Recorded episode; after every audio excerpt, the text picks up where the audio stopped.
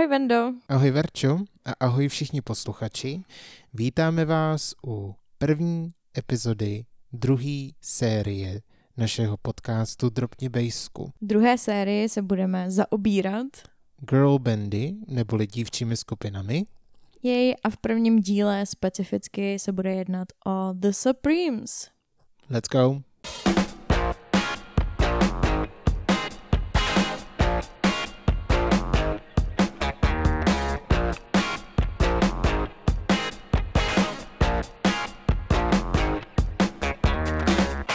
Nacházíme se v roce 1958 v Detroitu v Michiganu Mhm. ve Spojených státech amerických, kdy se seznámili 15-letá Florence Ballard a Mary Wilson v talentové pěvecké soutěži. Mhm. Hned mimochodem z nich byly kamarádky. Já jim budu říkat všem příjmením. Jo, to bude jednodušší. Ballard se potom seznámila se dvěma zpěváky z tenkrát ještě fungující jakoby kapely The Primes, Paulem Williamsem a Eddie Kendricksem. Mhm. Z těch se postupně potom stali Temptations, velmi slavná kapela. Jejich manažer měl takový jako nápad stvořit jako dámskou odezvu té jejich kapely The Primes, která by se jmenovala The Primettes Mhm. a dělali by jim předskokana. A tak Billard oslovila svoji novou kamarádku Mary Wilson a ta oslovila spolužečku Dianu Ross a do toho ještě Paul Williams z The Primes oslovil svoji tehdejší přítelkyni Betty McGlown. To je hrozně moc jmen najednou. A tak Ballard, Wilson, Ross a McGlown Mhm. založili kapelu nebo stvořili kapelu, stala se z nich kapela The Primates. A Jenkins, který dělal manažera té mužské verzi té samé kapely, jim začal dohazovat angažmá všude možně po městě a jeho okolí, na různých jako večírcích, přihlašovali do talentových soutěžích a tak dále. A nespívali originální tvorbu, zpívali covery, zpívali třeba Ray Charlese nebo The Drifters, Hmm. takový ty klasiky jako té doby. A na rozdíl od jako jiných místních kapel vynikali tím, že zpívali naživo a zpívali hodně dobře. Někdy kolem roku 1960, po vítězství v jedné talentové soutěži, byla Diana Ross už jako rozhodnutá a přesvědčená, že prostě musí něco nahrát. Rozhodla se zajistit pro tu její kapelu, ve kterou jako hodně vyhřela a nahrávací studio. No a vzpomněla si, že její soused, William Smokey Robinson, mimochodem, OK, OK. takový jako uh, maličkatý sousedíček. Vůbec ne, jako strašně, Takový bezvýznamný. strašně slavný muzikant. Uh, měl známé teh, u tehdy ještě jako docela malého vydavatelství Motown Records. Mhm. Zeptala se ho, jestli jim dohodí konkurs u prezidenta Motown Records, prezidenta a zakladatele Barryho Gordyho. On řekl ano, za podmínky toho, že uh, si půjčí jejich kytaristu, až pojede na turné. Protože to byl vynikající kytarista, který hrál s Primates. To je dobrý směný obchod. Jo, no a Smokey Robinson uh, ho chtěl pro sebe. Takže oni svolili. Mimochodem Motown Records samozřejmě je jako jedno z nejslavnějších vydavatelství vůbec, který existovalo kdy v historii. Je, jako je to první vydavatelství, které kdy vlastnil eh, afroameričan. Mm. Je tam v tom obrovská historie a otisk v hudbě, kterou mi přijde, že Motown Records jako změnili navždy prostě Jo, rozhodně, rozhodně. obrovský průkopníci. No nicméně, v téhle té době ještě to bylo jako relativně malé vydavatelství a oni teda dostali konkurs u jeho prezidenta Barry Gordyho.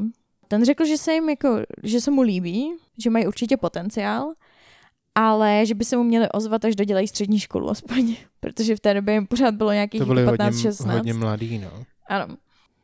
Holky jako, ne, že by z toho byly úplně nadšený, protože byli takový jako nastartovaný a věřili v tu kapelu a chtěli už něco jako dělat, ale uh, nicméně Gordy byl neoblomný.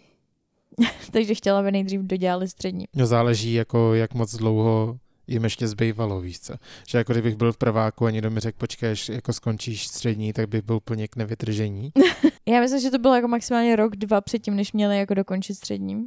A nicméně chvíli na to Meg Glown, což byla ta přítelkyně toho zpěváka z Primes, skupinu opustila a oni místo ní rychle naverbovali novou zpěvačku Barbara Martin, Ale nicméně její rodiče a rodiče Ballardové hodně chtěli, aby se holky soustředily spíš jako na školu No jasně. a dodělali jí. Tradiční rodiče. Asi tak.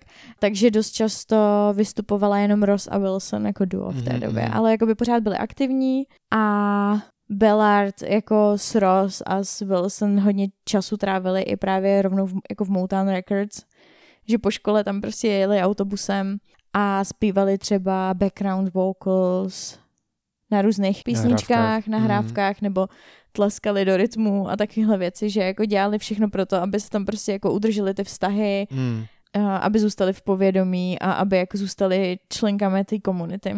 Jo, to je hrozně hezký. Takže Že tam prostě jenom chtěli bejt jo, na tom místě. že tam prostě trávili hrozně moc Jo, času. no. A potom někdy v roce 61 Barry Gordy, ten prezident Motownu, konečně teda svolil a podepsal s nimi smlouvu. Donutil je ale změnit si jméno. Mhm. Údajně jim dal jako seznam prostě a tam bylo na výběr nějaký jména té kapely a myslím, že Mary Wilson vybrala The Supremes. Mhm. Ostatním se to zase tolik nelíbilo, ale oh well, už Mě by byly jako- The Supremes. Hrozně zajímalo, jaký byly ty další varianty. Teďkon víš, když to Mě vím. taky no, hrozně. No, ale tak jako The Supremes už prostě jsou k ním připsaný, že jo? Ale třeba v nějakém alternativním vesmíru se jmenují jinak. Na to, že měli smlouvu jako se super vydavatelstvím vlastně, tak ty začátky nebyly úplně jednoduchý. Hmm. Jejich první ani druhý single jako nebyly moc úspěšný, ty se jmenovaly I Want a Guy. Not like the last, who's in the past, who broke my heart and made me a Buttered Popcorn, Ježiš. neboli máslový popcorn. Do you like?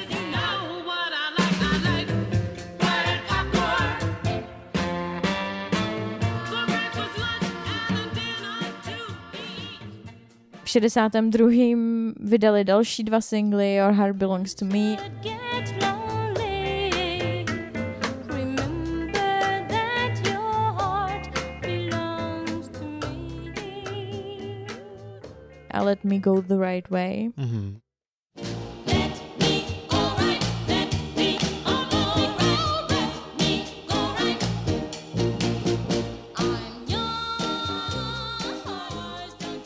Tím se už dařilo jako o něco lépe, dostali se aspoň na Billboard Hot 100, ale přesto jako je tak nějak i popichovali kolem Motownu a tak dále. Jako říkali jim No Hit Supremes. Ježiš, chudá. Docela hardcore. tak to takový šikanátoři trošku jako. Jo, no, že byly trošku jako takový jako výsměšný poznámky k ním, Hmm. protože prostě neměli ten úspěch, který si od nich slipovali Když ono, víš co, ono v tom celkově v tom Motownu se jelo hodně na hity. Hmm. A jakože prostě chápu, že tam všichni měli hity jako furt. No, jasně. Tak no. chápu, že byli takový Bčkaři trošku, když jako ty hity neměli, víš no, co. jasně, no. A navíc jako taky byly jako mezi chlapama, že jo, si myslím, jako, že tam byla jako dominance chlapů, tak je to Hmm. zase takový jako postižení být žena v takovém biznise. No nicméně tady tyhle ty posměšky odradily tu zpěvačku Barbaru, která od nich teda nakonec odešla, aby založila rodinu. Mhm. A tak se ze Supremes stalo trio. V tom složení, ve kterém uh, ho asi znají jako nejvíce lidí, což Jo. je Diana Ross, Mary Wilson a Florence Ballard. Tyhle ty tři byly hodně jako cílevědomí a bavilo je to, takže se nenechali odradit a pokračovali dál. V té době se střídali ve zpívání sola. Ballard většinou zpívala soulové věci, Wilson zase spíš jako jemnější balady, ona měla takový jako dívčí hlásek. A Ross zase zpívala popovější, Hmm. takový jako upbeat, rychlejší věci. V prosinci 62 vydali svůj úplně první studiový album. A mimochodem to je první jako z řady hodně, hodně alb. Já jsem jako je nejdřív začala vyjmenovávat v té Mhm. přípravě, ale jako pak jsem to vzdala. K tomu Ne. se ještě dostaneme. No jako nahráli jich 29. Přesně tak. Takže někde u čísla jako myslím 11, už jsem jako Hmm. na ní nevypisovala názvy. A nicméně tohle je jejich úplně první, který se jako příhodně jmenuje Meet the Supremes. Tomu se ze začátku taky moc nedařilo. No, byl takový otloukánci hrozný. No. A oni jakoby nepsali vlastní hudbu. V té Hmm. době jim ještě všechno jako psali a produkovali právě ten Smokey Robinson a Gordy přímo. Ten A majitel ten Motown majitel Records. Motownu. Přesně tak. Spousta jmen, spousta postav v tom Právě proto to příběhu, radši příběhu. jako ujišťuju. Nicméně ten velký úspěch přišel až se začátkem spolupráce se skladatelským triem Holland Dozier Holland. Tyhle ty tři skladatelé jakoby pomohli vytvořit vůbec jako Motown Sound, nebo to, co je teďka známý jako Motown Sound. K tomu ty se dostaneš později. Rozhodně. A tím jsou fakt jako jedni z nejvlivnějších skladatelů vůbec jako v historii. Jednalo se o bratry Hollandovi a toho Do- Douž- Doužiera. no jako, hele, v dokumentech říkali Dozier vždycky, což se jako fakt blbě skloňuje v češtině. Doužra. Doužera. Doužra. Nicméně tohleto trio, tak první single, který pro The Supremes napsali, byl When the Love Light Starts Shining Through His Eyes. When the love light starts shining through his eyes, made me realize I should apologize. Což mimochodem, ty šedesátky jsou fakt úplně jako magořina, Aha. co se týče názvů písniček a názvů alb. Jo. Jakože to jsou většinou pomalu souvětí dvou prostě strašně A hlavně dlouhý. Všechno taky hrozně romantický Jo, a všechno, takový jo. hrozně jako sladký. Přesně. Všechno taky strašně jako rádoby nevinný. Jo, A no, takový jemný. K tomu se taky ještě dostanu. dostaneme, no. Ten byl vydaný teda na Halloween v 63. Byl to jejich první velký hit. A v té době vlastně už Gordy jmenoval Dianu Ross jako oficiální frontmanku kapely. Hmm. To mi smrdí průserem. Dobrý odhad, Vendo. V roce 64 se to pro ně jako fakt rozjelo, ta kariéra. V červnu vydali single Where Did Our Love Go?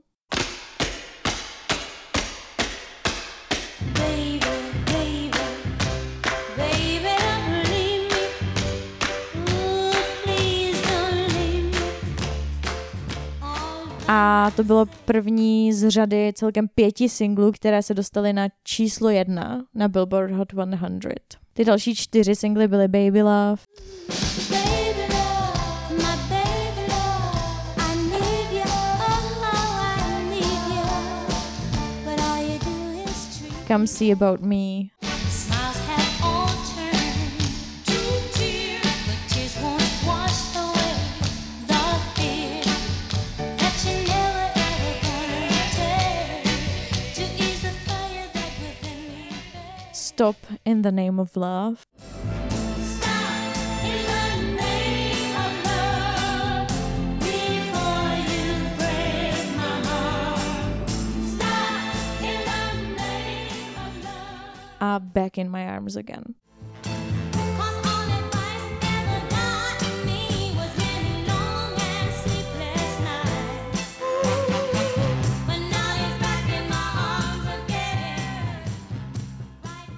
A najednou jako to bylo, že se hráli v rádiích jako Beatles, prakticky. Hmm.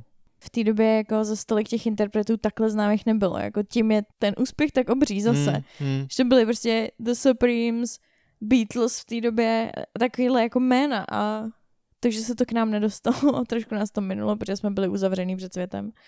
Myslím si, že tam jako minimálně aspoň nějaký povědomí muselo být, ale tady to tak vnímaný jako tolik není. Jasně, no. Takový legendy, jaký to jsou. Akor ještě, že to bylo prostě afroamerický, že jo, černožský trio. To s tím taky nese strašně velkou váhu. S tím, jaký měli úspěch a tak dále. A ještě to byly ženský. No, jako měli to těžký docela. V srpnu 64. vydali své druhé album Where Did Our Love Go? A do té doby se jednalo jakoby úplně o nejúspěšnější album dívčí kapely v historii prostě jakýhokoliv měření Hmm. hudby. A už v říjnu 64 vydali třetí album A Bit of Liverpool. Proč se to jmenovalo takhle jako No. úplně nepochopitelně? Mhm. Protože na něm bylo pár coverů od Beatles. Teď to dává smysl.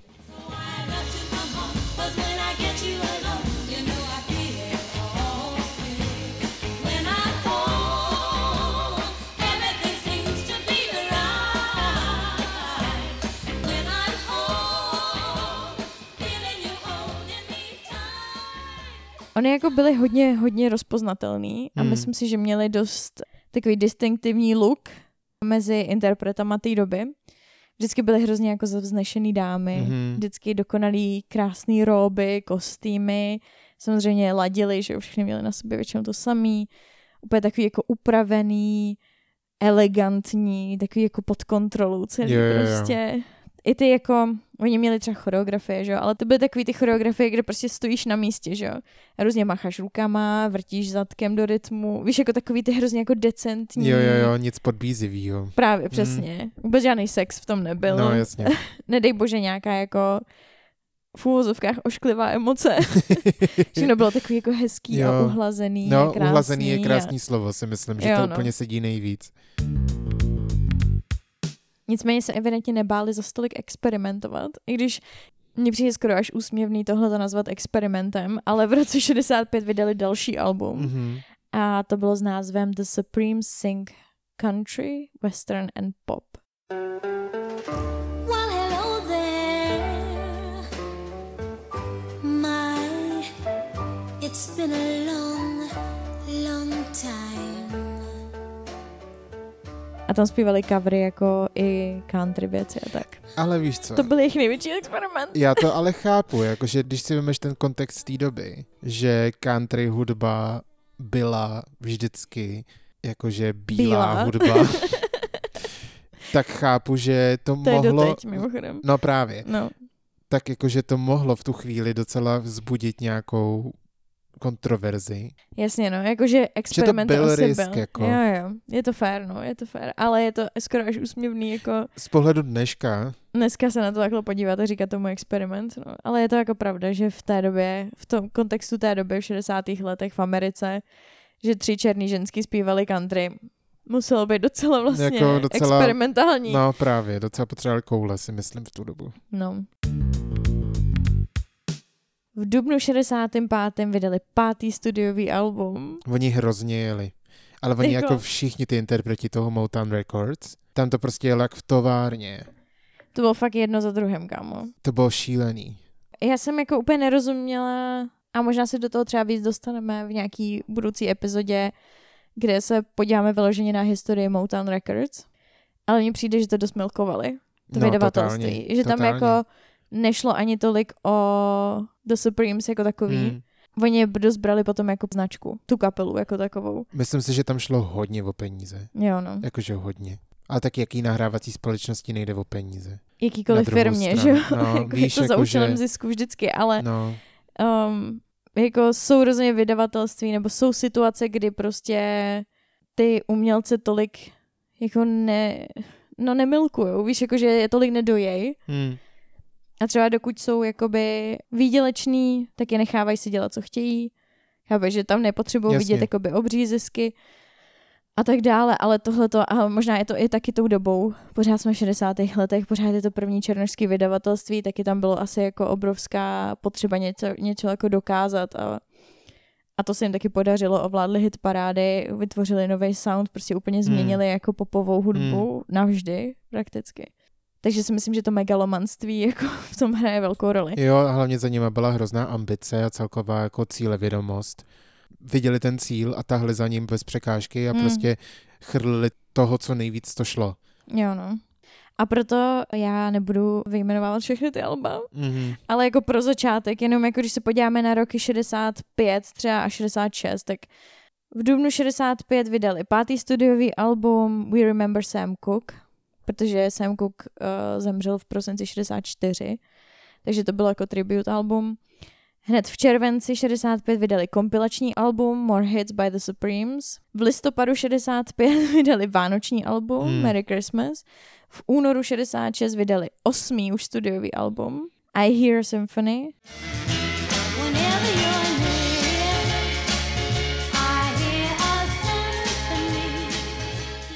srpnu 66 vydali devátý studiový album The Supremes a Go Go. Z toho je You Can Hear Love třeba, to je hodně slavný hit. I need love, love to ease my mind. I need to find, find someone to call mine. But mama A už mi dochází dech. No prostě fakt jeli hrozně šíleně. Ale ono taky velkou roli hrálo to, že si ty věci nepsali sami. To taky no. Víš to co? taky.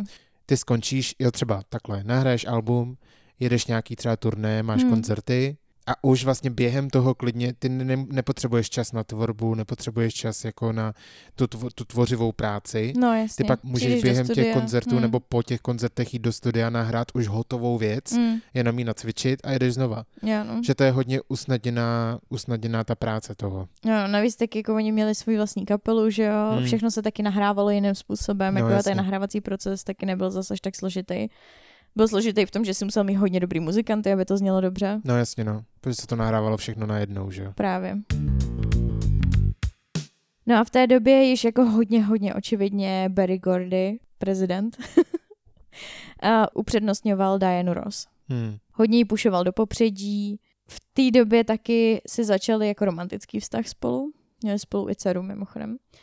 A on jí hodně jako pušoval k tomu, aby začala solovou kariéru. Aby opustila The Supremes. Hmm.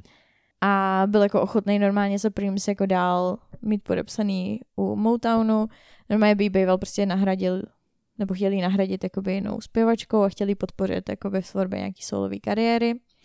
Což pochopitelně jakoby vedlo k nějakým špatným vztahům v té skupině jako takový.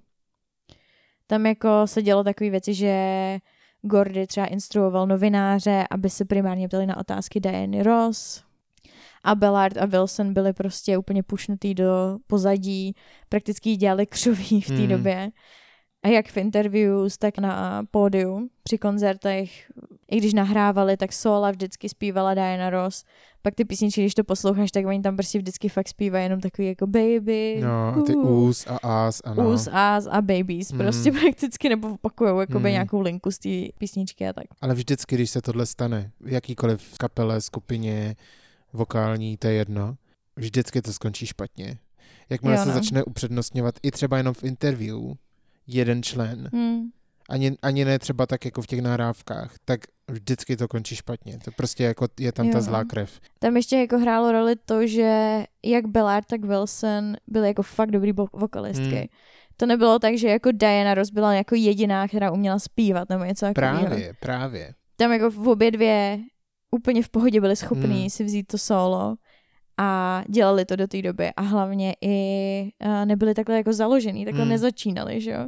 Stalo se to až jako postupem času a ještě do toho byl jako zamotaný ten romantický vztah, že jako byl, byla protěžovaná prostě.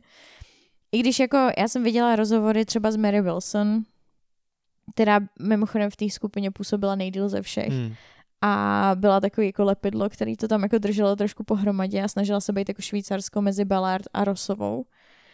A, To se mi líbí, tady to přirovnání. a s ní jsem viděla rozhovor a ona říkala, že vlastně jako ze začátku to nebrali úplně jako negativně, že by to bylo hned jako, že Gordy přišel a řekl, Ross bude od teď vaší frontmankou a vy si dělejte, co chcete. To jako ne, ono to jako se stalo postupně samozřejmě.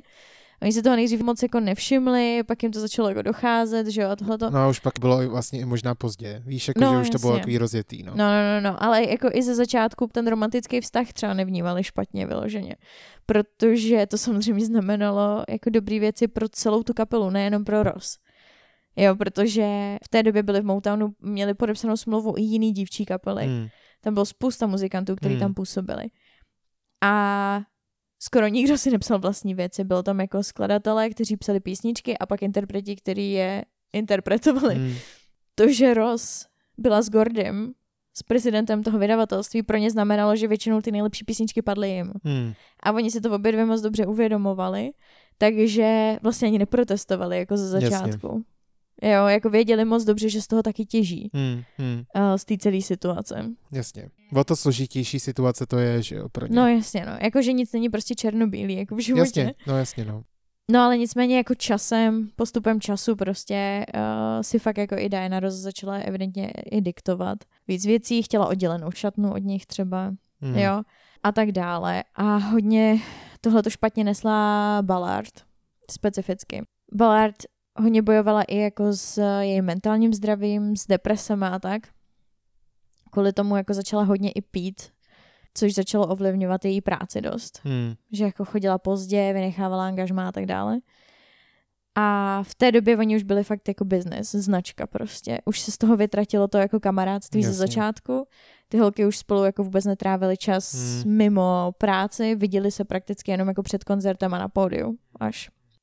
Když se vrátíme k tomu, jaká byla jako t- ta popová hudba a co oni jako by tvořili v té době, jak to bylo všechno takový jako uhlazený a museli zůstat dámami, museli zůstat jako na výši. A já tomu rozumím, byly to jako tři prostě černý ženský, oni se jako nemohli dovolit No, úplně být jako mesy a mít průsery a aby jako vyšly nějaký jako špatné věci na povrch, Hmm. protože by je totálně rozcupovali v médiích. No tím by to pro ně skončilo, si myslím, ta kariéra. Jo, no, tím víc oni museli makat a udržovat si tu uhlazenou a čistou veřejnou image. Hmm. Je to přijde takový strašně smutný. Já rozumím tomu, proč se to tak snažili udržet. Úplně tomu rozumím. Hmm. Na druhou stranu mě hrozně jako mrzí i pro tu Bellard, že ona měla tolik jako emocí, které se mohly promítnout do jejího umění, do té hudby a ona to vlastně jako nemohla nikde ventilovat. Ona musela pořád udržovat jakoby tu fasádu na veřejnosti, že je všechno v pohodě, že je všechno pořád uhlazený, že jsou elegantní, že jsou dámy, všechno, že se mají rádi, že spolu vycházejí. A přitom je tam vidět jako ta tenze i na těch živácích mi přijde. Taky jsem na to koukal a je to vidět. Jako nevím, jestli to je tím, že to víme, že to v tom jako vidíme díky No. tomu, že známe ten background, nebo jakoby to pozadí toho, co se tam Hmm. dělo. Ale myslím si, že bych si všimnul té tenze i kdybych to nevěděl. Hmm. Víš, jako, že je, to, Hmm. je to vidět, jako, že, nejsou úplně v pohodě.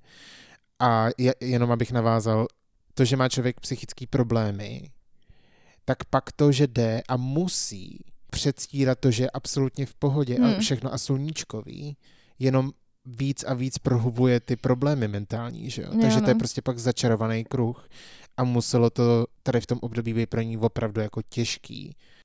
A mně to přijde úplně příšerný a smutný. Právě, no. A ještě tím, že jako musela jít na, tu, na to pódium, musela být vidět, musela dát ten jako ksicht před tu kameru a jako zpívat věci typu prostě baby love a Všechno "Oh, zaláskovaný, ježišmarja, on no. mě miluje, on mě No. nemiluje a podíval se na jinou a já nevím, co s tím mám dělat a nebo jako, že Ježíš Maria, my se tak strašně milujeme, Mm. chápeš, jako, že to, to byly prakticky všechny ty písničky, Jo, jo, jo.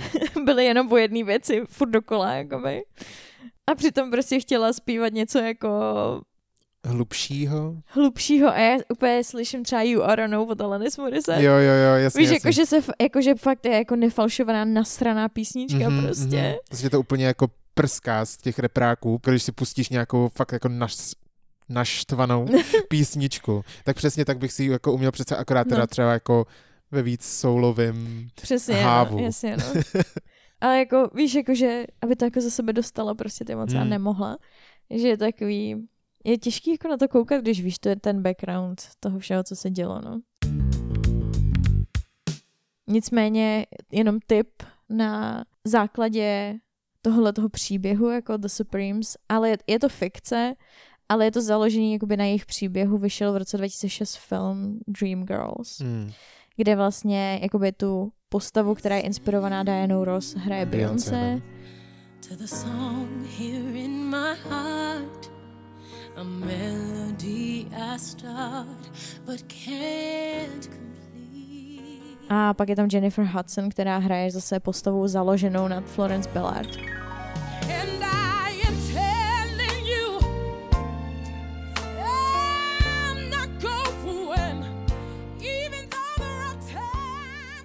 To byl docela velký film. Obří, no. No. A minimálně jako ty písničky z něho Hmm. jako zná strašně moc lidí. Ale není to biografický film, říkám, je to fikce, Je to ale je to, inspirovaný. je to inspirovaný hodně jako tím příběhem The Supremes, je to docela zajímavý. Ale i přes všechny tyhle ty spory se jim jako celkem dařilo pořád. V lednu 67. vydali už desátý studiový album The Supremes Sing Holland Dozier Holland. Což už je prostě takový, já nevím, suchý dost, ty No. názvy těch alb. Ale tím, že jakoby ta pracovní etika Ballardové fakt jako časem furt skomírala víc a víc, tak nakonec Gordy si dupnul a vyhodil ji na dobro. A vyměnil ji za jinou zpěvačku za Cindy Birdsong. Ballard se teda ještě krátce potom vrátila. Při vydání jejich 11. alba v červnu 67. Mimochodem v té době Gordy změnil název té kapely. OK. a ta kapela se najednou jmenovala The Supremes with Diana Ross. A to samozřejmě Belardovu znovu naštvalo Mhm. a poslalo jako do spirály alkoholismu. Hmm. Takže asi o měsíc později zase přišla opilá na jejich koncert a Gordy už si dupnul tentokrát úplně definitivně a definitivně ji nahradil Hmm. Birdsongovou. Mhm. No a když se teda vrátila ta Belardová, tak jako Birdsongová prostě bye bye, goodbye. No jasně no, tak ji Už prostě na chvíli, potřeba? na chvíli vyšoupli, pak ji zase přizvali a to, to je taky jenom... pro ní musel být docela těžký. Jo no, a to je jenom jako začátek těch obměn Hmm. členek Hmm. té kapely, mimochodem. To jako ještě všechno pokryjeme. Belardová žila potom docela takový jako uh, turbulentnější život. Ona se provdala mimochodem za šoféra Gordyho Mhm. a evidentně to úplně jako nebylo nejlepší manželství. No, měla s ním tři děti.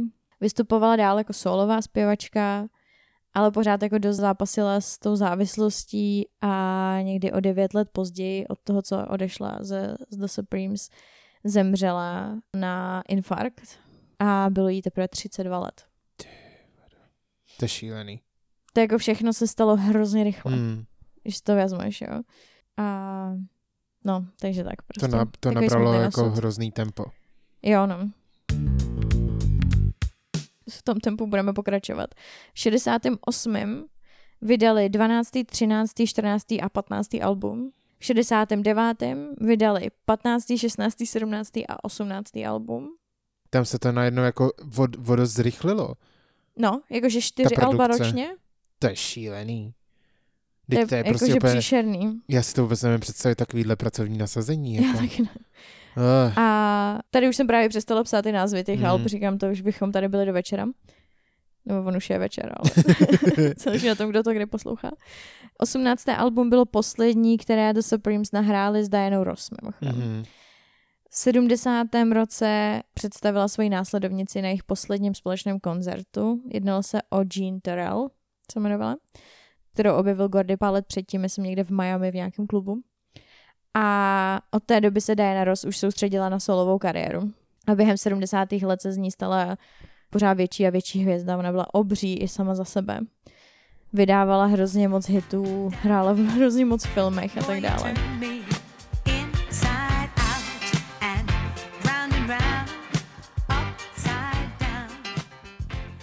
Nicméně The Supremes jako značka, jako ta kapela pokračovala dál. S tím, že z původních členek už byla jenom Mary Wilson. Vydávali další a další alba, fakt jak na běžícím páse. A v roce 72 skupinu opustila Birdsong, protože otěhotněla. Mhm. Byla nahrazena Lindou Lawrence, která zpívala dřív křoví třeba pro Stevieho Wondera. A ta zůstala ve skupině, než ona otěhotněla. A a když odešla, tak ji nahradila zpátky Birdsong. To je hezký, když se to to tak se jako vrátila po mateřský. předávali, no.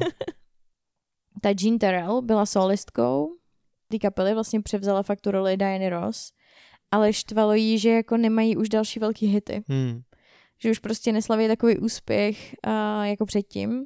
Dokonce i pro ně jako jednu písničku napsal Stevie Wonder a ani ta je nedos- nedokázala dostat jako zpátky na vrchní příčky hitparád. Taky ruply nervy a z kapely odešla.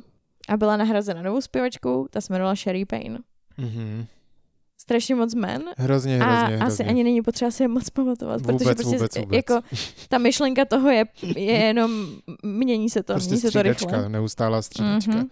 Mezi tím vydávali další a další alba, včetně v roce 74 s názvem The Supremes. Mimochodem to jim trvalo jako do 74. než, než pojmenovali album prostě jenom jednoduše The Ah, Supremes. Bože. Mi přišlo fakt vtipný. To už bylo jakože víc jako disco sound, protože Mhm. už jsme že v 70. Jasně. To se vracíme do první um, Epizody první řady. Přesně tak, první epizody, první řady. A v 76. Birdsong už na dobro odešla z kapely a byla nahrazena zpěvačkou zase z kapely Stevieho Wondera a ta se jmenovala Suzy Green. Hmm. V říjnu 76. vydali jejich poslední 29. album s názvem The Supremes Mary, Sherry and Suzy.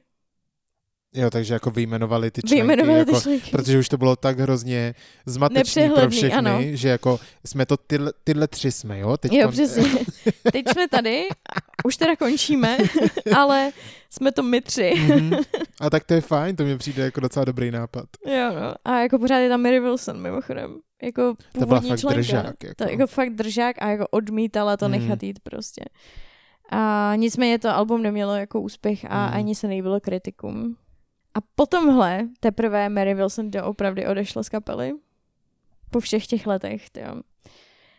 A Motown se jí snažil ještě jako narychlo nahradit jinou zpěvačkou, ale když odešla Mary, tak už ta kapela byla dan prostě, to byl konec. To vlastně fakt byla to lepidlo, no. Byla to lepidlo a fakt byla ten držák, no. Mm. Celou tu dobu. A jejich poslední koncert odehráli v roce 77 v Londýně. Pak se ještě tak jako různě byly nějaký reunions, Aspoň pokusy. a nebo pokusy o to s různýma členkama tě, ty kapely. Vždycky Hmm. jako vybrali Hmm. náhodně tři z těch zrovna 25, co tam působili uh, během těch let. A například Diana Ross s nima ještě vystoupila při oslavách 25 let od založení Motownu a tak. Že byl nějaký jako televizní speciál. A potom mimochodem, což mně přišlo jako fakt už úplně směšný, ale tři z těch jako nepůvodních členek, ta Jean Torrell, Sherry Payne a Linda Lawrence, No, začaly vystupovat jako kapela. A víš, jak se jmenovali? jak? The Former Ladies of the Supremes. Jako vážně. To už mi přijde úplně, úplně, už to nechte bejt prostě. The Supremes už nechte spát. Jako mimochodem překladu jako bývalé slečny ze Supremes. jo. P- proč, jako proč? Když tak udělej nový projekt, nebo chápeš, jako, Jo, že no. proč se furt musíš odkazovat na tu minulost, která jako už stejně nebyla úspěšná. Jo, no. Víš, jako, To už je jako takový smutný pokus No. prostě, jo, jako nevím co. takový chabý to je. Jo, no, ale takový jako, že už úplně jako... Jako okay. calm down. Jo, no, už jako, já nevím. No nicméně v 88. se dostali do Rock and Roll Hall of Fame, Je, jo. A kde mimochodem Diana Ross se neukázala na té ceremonii.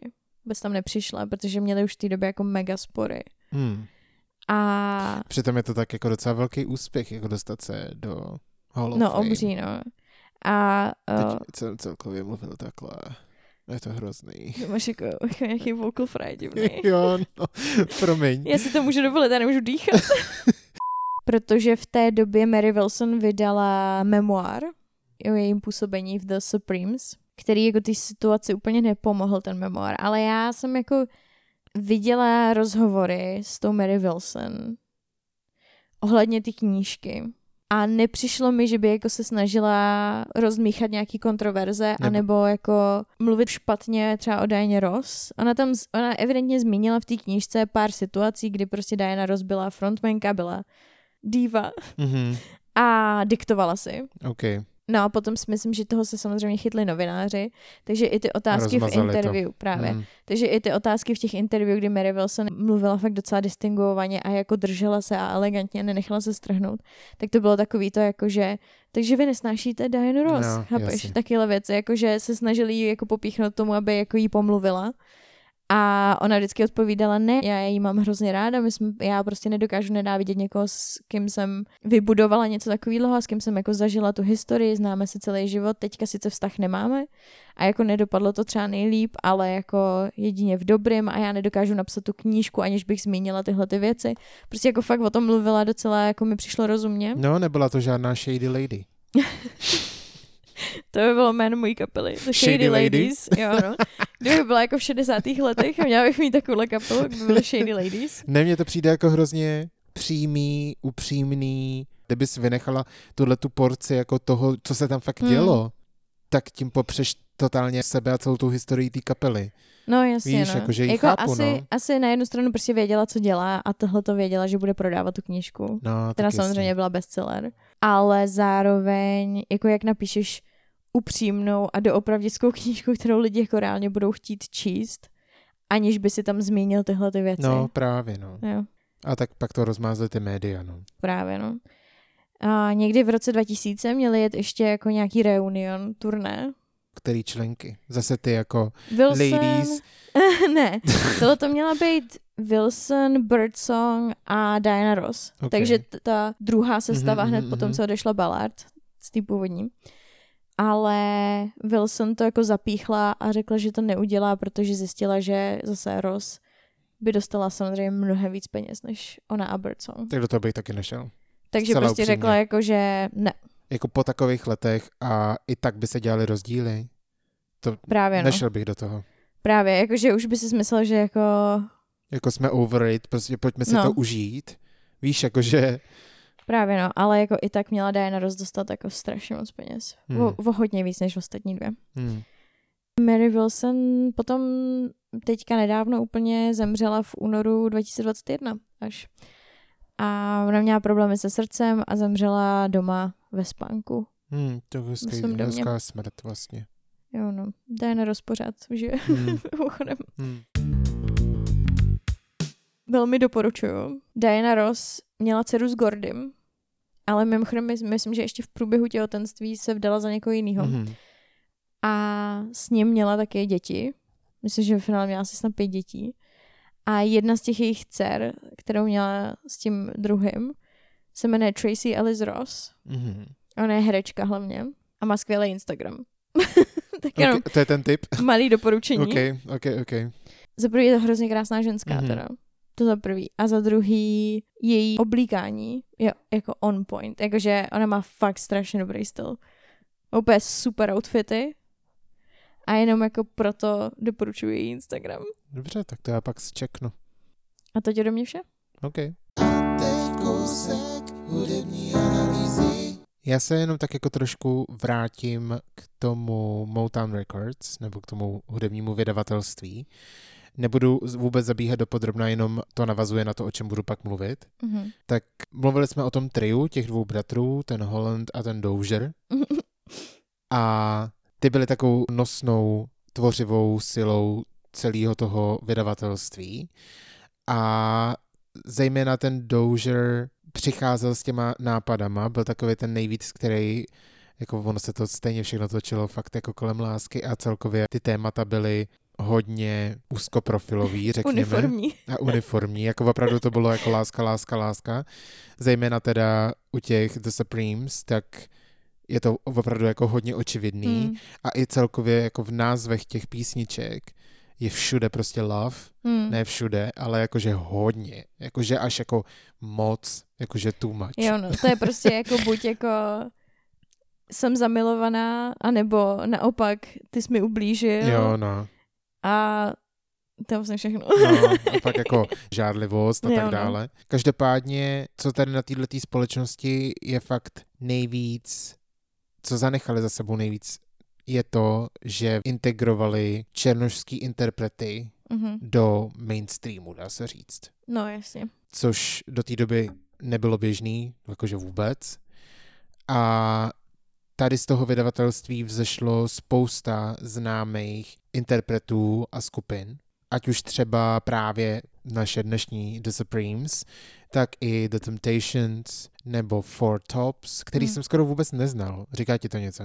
Já znám ten název a Je tam to mužská spíš... kapela. No, no, no, no. Když si dáš prostě třeba playlist, jako Motown, Jo. nebo něco třeba klidně na Spotify, nějaký Hmm. jako automaticky generovaný, tak uh, znáš prostě většinu těch písniček. Jo, jo. I když třeba neznáš názvy těch interpretů, nebo si ti třeba slejvají dohromady, Hmm. protože právě, že tady nebyli zase až tak známí ty lidi. Ty 60. léta americký nás minuli. Tak stejně ty písničky se k tobě nějak dostaly. Rozhodně, no. Už jenom kvůli tomu, že se třeba hrajou strašně moc ve filmech. Teď jsem to chtěl říct, že já většinu těchto těch Motown písniček znám právě z Hmm, filmu. hmm. Když si vemeš třeba sestru Fakci, No, jasně. Tak tam je těch písniček šíleně moc tady z Hmm. toho období. Už jenom třeba to první počáteční medly v jedničce, Hmm. jak zpívají v tom kasínu, No, no, no, tak no. to jsou všechno jakoby Motown No. písničky. Tak to třeba. Takže já určitě jsem se k těm Motown věcem nedostal přirozeně skrz to, co jsem poslouchal, ale právě skrz ty filmy. Hmm. A třeba Motown písničky jako takový poslouchám, když mám dobrou náladu. Ale ať teda neodbíhám, tak uh, mezi další jsou takový ty pro vás asi posluchače víc známější, tak je třeba Stevie Wonder Hmm.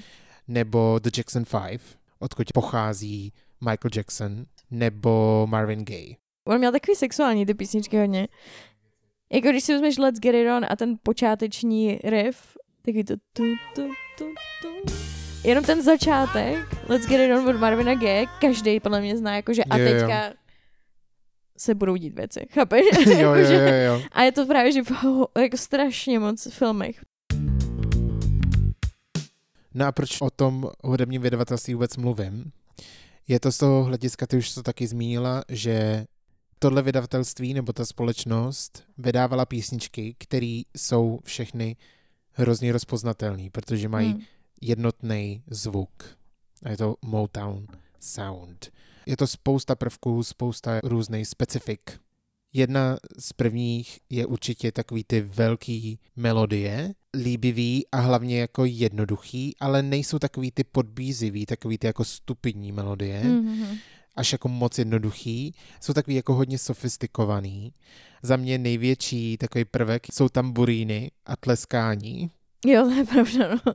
To je jakože... Tleskají tam všude ve všech Všude, písničkách. jakože skoro v každý té Mm. písničce. Oni jsou všechny takový hodně upbeatový, takový spíš jako rychlejší, takový Mm. ty na pohodičku. A do toho se to hrozně hodí. Ten feel to ještě víc podpoří. Tamburína a tleskání, to je opravdu skoro v každé písničce. Hodně se používají i dechový nástroje. Mm. I občas smyčce, ale kdybych měl jako upřednostit jedno nebo druhý, tak určitě spíš jsou tam ty dechový nástroje, ať už různý horny nebo tuby, cokoliv. Hodně častý jsou i melodický basové linky. Co je takového zajímavého ohledně zpěvu, tak je tam call and response zpěv, Mm-hmm. což je zvolání a odpověď. Přešlo to vlastně do těch písniček z gospelové hudby, kdy, když si představíte takový i z filmů, z dokumentů, kdy je třeba v kostele, tak je většinou takový ten jeden hlavní zpěvák, Mm-hmm. který vždycky něco zvolá a ten zbor nebo jako ty ostatní lidi to opakují nebo odpovídají. Tak to je právě to call and response. Písničky mají jako hodně jednoduchou strukturu. Nejsou nějak překombinovaný, nejsou zbytečně komplikovaný a co mě překvapilo, tak jsou vlastně hodně krátký. Že? To jsem taky zaznamenala. Totiž jako všeobecně, když vezmeme hudbu jako takovou a hity jako takový, tak dřív bylo normální, že hitem byla třeba čtyřminutová, pětiminutová písnička. Protože to, jak lidi poslouchali hudbu a jejich attention span, jak se to řekne česky, Um, schopnost se na něco soustředit. schopnost se na něco soustředit se jako značně zkracuje, že jo. Mm. Tak dřív bylo normální, že písničky měly kolem 4-5 minut. Mm. Proto mě jako hodně překvapilo, že už tehda, protože mi to dost připomíná populární hudbu teď, nebo hity teď, protože ty jsou taky dvě až tři minuty a víc už většinou do rádia nedáš. Mm. No, Oni fakt úplně začali ten jako celý popový Jo. styl, formát té hudby. Jo, jo, jo. Že to, to jako hrozně ovlivnilo. Mm. Hrozně. Mně nikdy nedošlo, jak hrozný vliv celkově ten Motown, ty interpreti z Motown Records měli na tu popovou hudbu, na to, jak by měl hit vypadat a znít. Totálně to změnilo celé to vnímání. Mm. To, co oni jako vymysleli a položili tomu základní kámen někdy v těch 50. 60. letech, tak to zůstává totálně doteď. Jo, jo. Že já si myslím, že i dřív navazuju na to, jak jsi říkal, že se poslouchaly jakoby další písničky a to podle mě bylo i tím, že lidi prostě byli zvyklí poslouchat celý alba. Hmm, hmm. Že jako máš doma prostě gramofon třeba a pustíš si Jo. celý album. Jo, jo, což já furt upřednostňuju, by the way, jakože pouštět si celý alba, ale už jsem boomer. No, to už jsi tomhle tom jako... No. To, no. Ale potom přišly rádia, že jo? A tam jako musíš zaujmout za krátkou chvíli, protože rádium, rádium, rádio, rádio ti nebude pouštět celý album, kdo by to poslouchal, No, že jasně. jo? Jako. Takže potřebuješ zaujmout a potřebuješ zaujmout rychle s jednou písničkou a tudíž musí být co nejlíbivější no? Jo, no. a nejzapamatovatelnější. A to prostě Motown absolutně vymyslel způsob, Mm. jakým, jakým takhle dělat hudbu a ten funguje doteď, no. Taky takový velký znak toho je, že zpěv a ta melodie přichází skoro jako z začátku. Hmm. Že tam nejsou žádný předehry. Jo, jasně, nejsou moc dlouhý jako instrumentální Jo. části. Jako Hmm. potřebujeme prostě hned zaujmout tou melodií a tím Hmm. zpěvem, že jo? Teď trošku zaběhnu do víc technických věcí. Každá nahrávka, kterou nahraješ, tak se mixuje. To znamená, že některé stopy jsou víc nahlas, některý míň a celkově se někde potrhují nějaký frekvence, někde se jako ubírají frekvence něčeho toho záznamu, aby to jako znělo líp. Mhm. A ten Motown Sound je o tom, že se hrozně boostovaly nebo jakoby navyšovaly ty vyšší frekvence, Aha. že se hodně odebíraly ty basové věci. A to je, i když si to pustíš, tak to nemá moc basů, proč to dělali, je, že to jako znělo odlehčeně právě a celkově to posluchače víc zaujme, protože dle studií lidský ucho má rádo u hudby, když tam jsou právě vyšší frekvence. A i to je vlastně důvod pro to, že známější zpěváci jsou vždycky ty, kteří zpívají víc vysoko. Jo. Jako soprány. Soprány a tenoři v Hmm, u chlapů. u chlapů. Nemáš moc známých populárních zpěváků, který by měli nižší rozsahy. Že tam už pak musíš zaujmout něčím jiným, jakože barvou, prostě dalšíma věcma.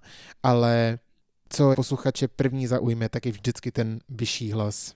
Hmm. A tady to nebylo jenom u těch zpěvů, ale celkově všech těch nahraných stop, tak to je jenom taková jako zajímavost, že, že i to mohlo podmiňovat ty lidi k tomu, že to poslouchali a že ty písničky se pak staly hitama.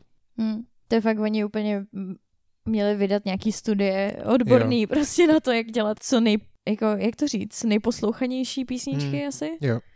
Takový ty prostě, který se ti líbí, i když Hmm. jako nechceš, aby se ti líbily. Jo, jo, jo. který se líbí tvým mozku prostě. Jo, jo, jo, že to je jako čistě na té fyzikální úrovni. No jasně. No, no, no, no.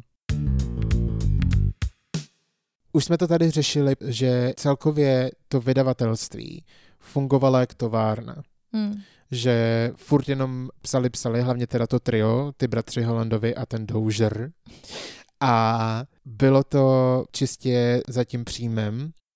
A ta filozofie zatím byla, že vytvoříme jeden produkt a ten jenom obměňujeme a vydáváme, hned to už jako šoupeme ven. Měli takový princip, ta svatá trojice Mhm. tvořivá, který říkali KISS, Mhm. anglicky KISS jako polibek. A je to zkrátka Keep it simple, stupid.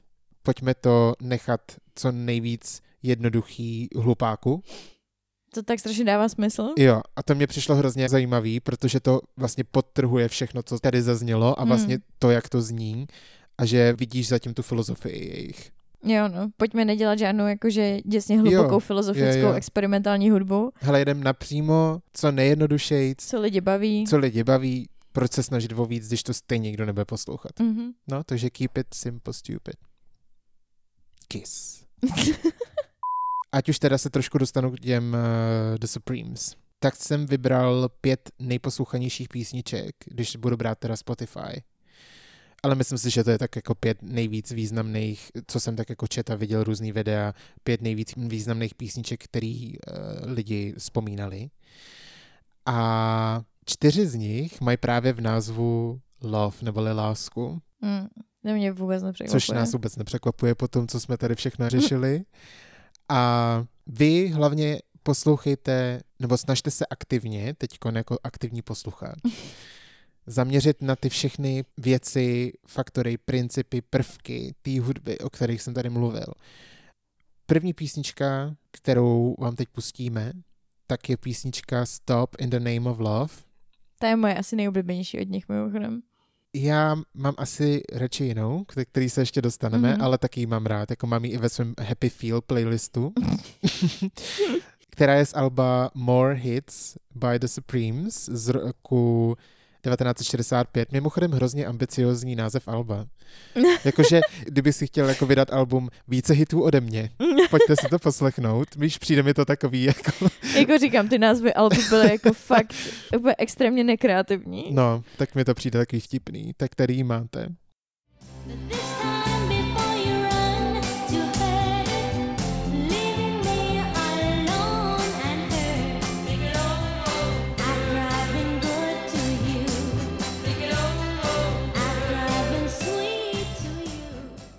Jejich nejposlouchanější písnička na Spotify. Mhm. Typla by si která? Buď You Can Her Love, anebo Baby Love. Tak ta první. Mm. Je z Alba A Go Go z Mhm. roku 1966 a tady ji máte. Mama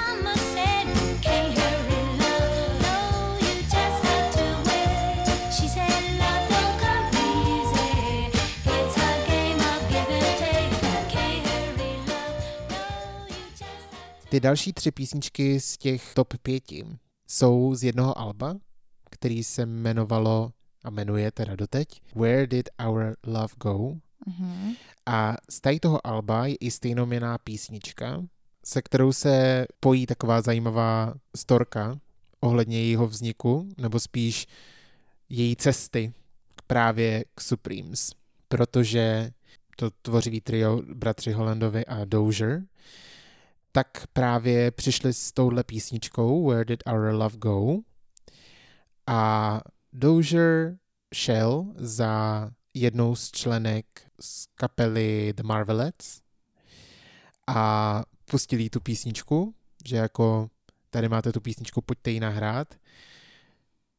Poslali ho někam s prominutím a že jako takovýhle odpad rozhodně zpívat nebudou, tak šel a jednoho dne viděl právě Mary Wilson a tak prostě říkal, hele, hele, Mary, Mary, prostě pojď sem, já, ti, já pro tebe mám prostě písničku, která je napsaná pro tebe, nebo jako pro vás, jako pro The Supremes, musíte ji prostě udělat.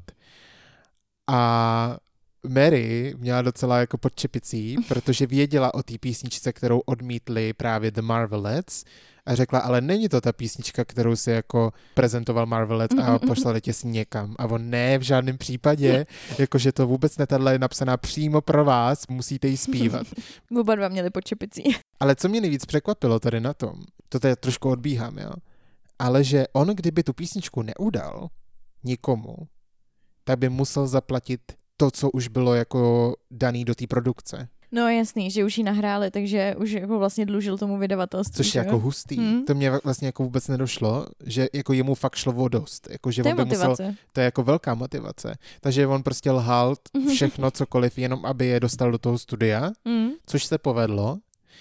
A když jim teda tu písničku pustil a snažil se, aby se jí holky naučili, tak nejvíc protestovala Diana Ross. Opravdu se jí ta písnička nelíbila. A ona asi to dávala hodně najevo, že, že se jí ta písnička nelíbí. A byla taková hodně jako podrážděná a naštvaná. A tak vlastně i tu písničku naspívala. Mm. A vlastně díky bohu, protože díky tomu to dodalo té písničce jako jinou dimenzi a díky tomu ta písnička a ten text mnohem líp vyzní. Protože ona už- už je tak frustrovaná, že Jo, ten text té písničky je takový, je, je z té kategorie jako ty jsi mě naštval. Přesně, jo, jo, přesně, přesně. A tak to jenom dokreslilo úžasně tu písničku a vlastně touhle písničkou si oni otevřeli řadu 13 number one hitů. A nikdo by to vlastně nikdy neřekl. A je to vlastně jako odmítaná písnička a měla takovou složitou cestu. Tady ji máte a poslechněte si ji, jestli tam tu naštvanost a opovržení slyšíte.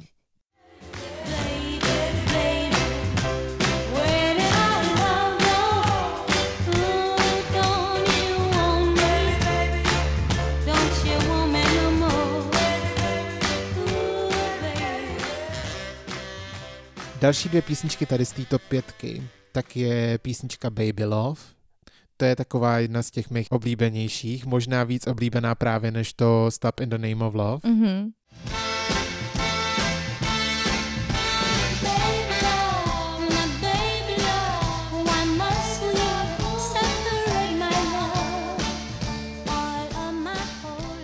To je taková úplně nejvíc jako Zaláskovaná, no. zaláskovaná a taková jako, že nejvíc, já nevím, to se nemůže nikoho urazit, ta písnička. Jo, to je tak hrozně jako neutrální a univerzální, že Jo, no. to bych třeba poslal do vesmíru. Jako, To je tak co? jako sladká, až mě z toho bolej zuby.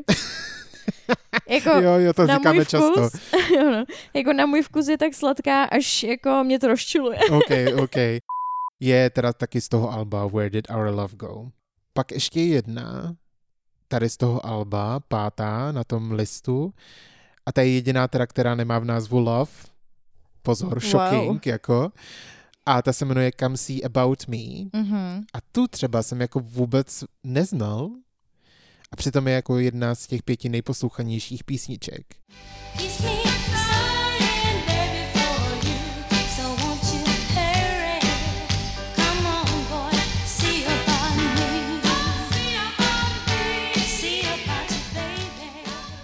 A jenom jako mimochodem ještě ty další písničky, kde je jako love, tak je třeba Stoned Love, což mě překvapilo, jakože... Jo, a ta přišla v sedmdesátkách. No, no, no, no, no. jakože Jako zkouřená, drogy. zkouřená láska, mimochodem.